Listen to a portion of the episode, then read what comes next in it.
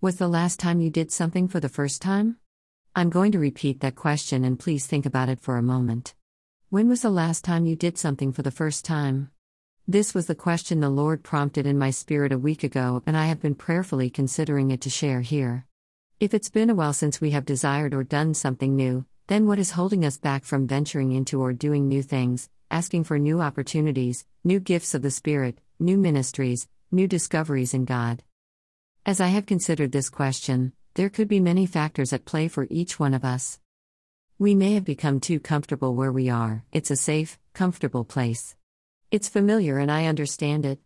It's become sufficient and just enough to satisfy and keep me interested without challenging me too much. We may have become lethargic, stagnant. We have no desire or appetite to try or do something new.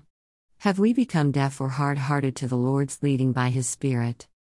We may have tried something new and we got it wrong. We failed spectacularly and it was humiliating, and we are still suffering from that feeling of shame. We are not going to venture out there again. What if the Lord by His Spirit has already been showing you that it's time for something new? You may already have a desire to do something new, but there's something holding you back from stepping out into the unknown and giving it a try. As I say, it could be fear of failure, past disappointments, fear of making a mistake and getting it wrong, fear of shame or ridicule, doubt that you are hearing God correctly or discerning His leading, a small voice saying, Who do you think you are? God's not going to use you. Beloved, don't listen to those voices of fear or let the spirit of fear rule your life and become a stumbling block.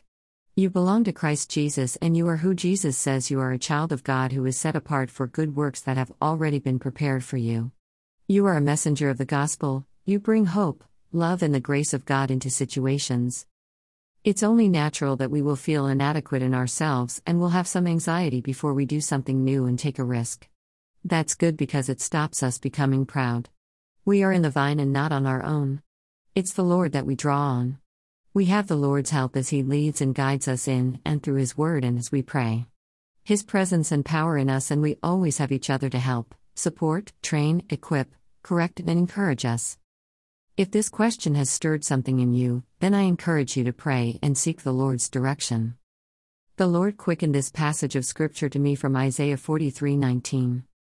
Behold, I will do a new thing, now it shall spring forth, shall you not know it?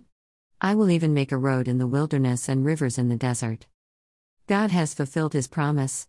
Jesus is that road that we follow. Jesus is the way. We are called to follow him. Jesus will lead and guide us. Jesus is the river of living water in the desert places that we drink from and the water that overflows to others. Have confidence in Jesus.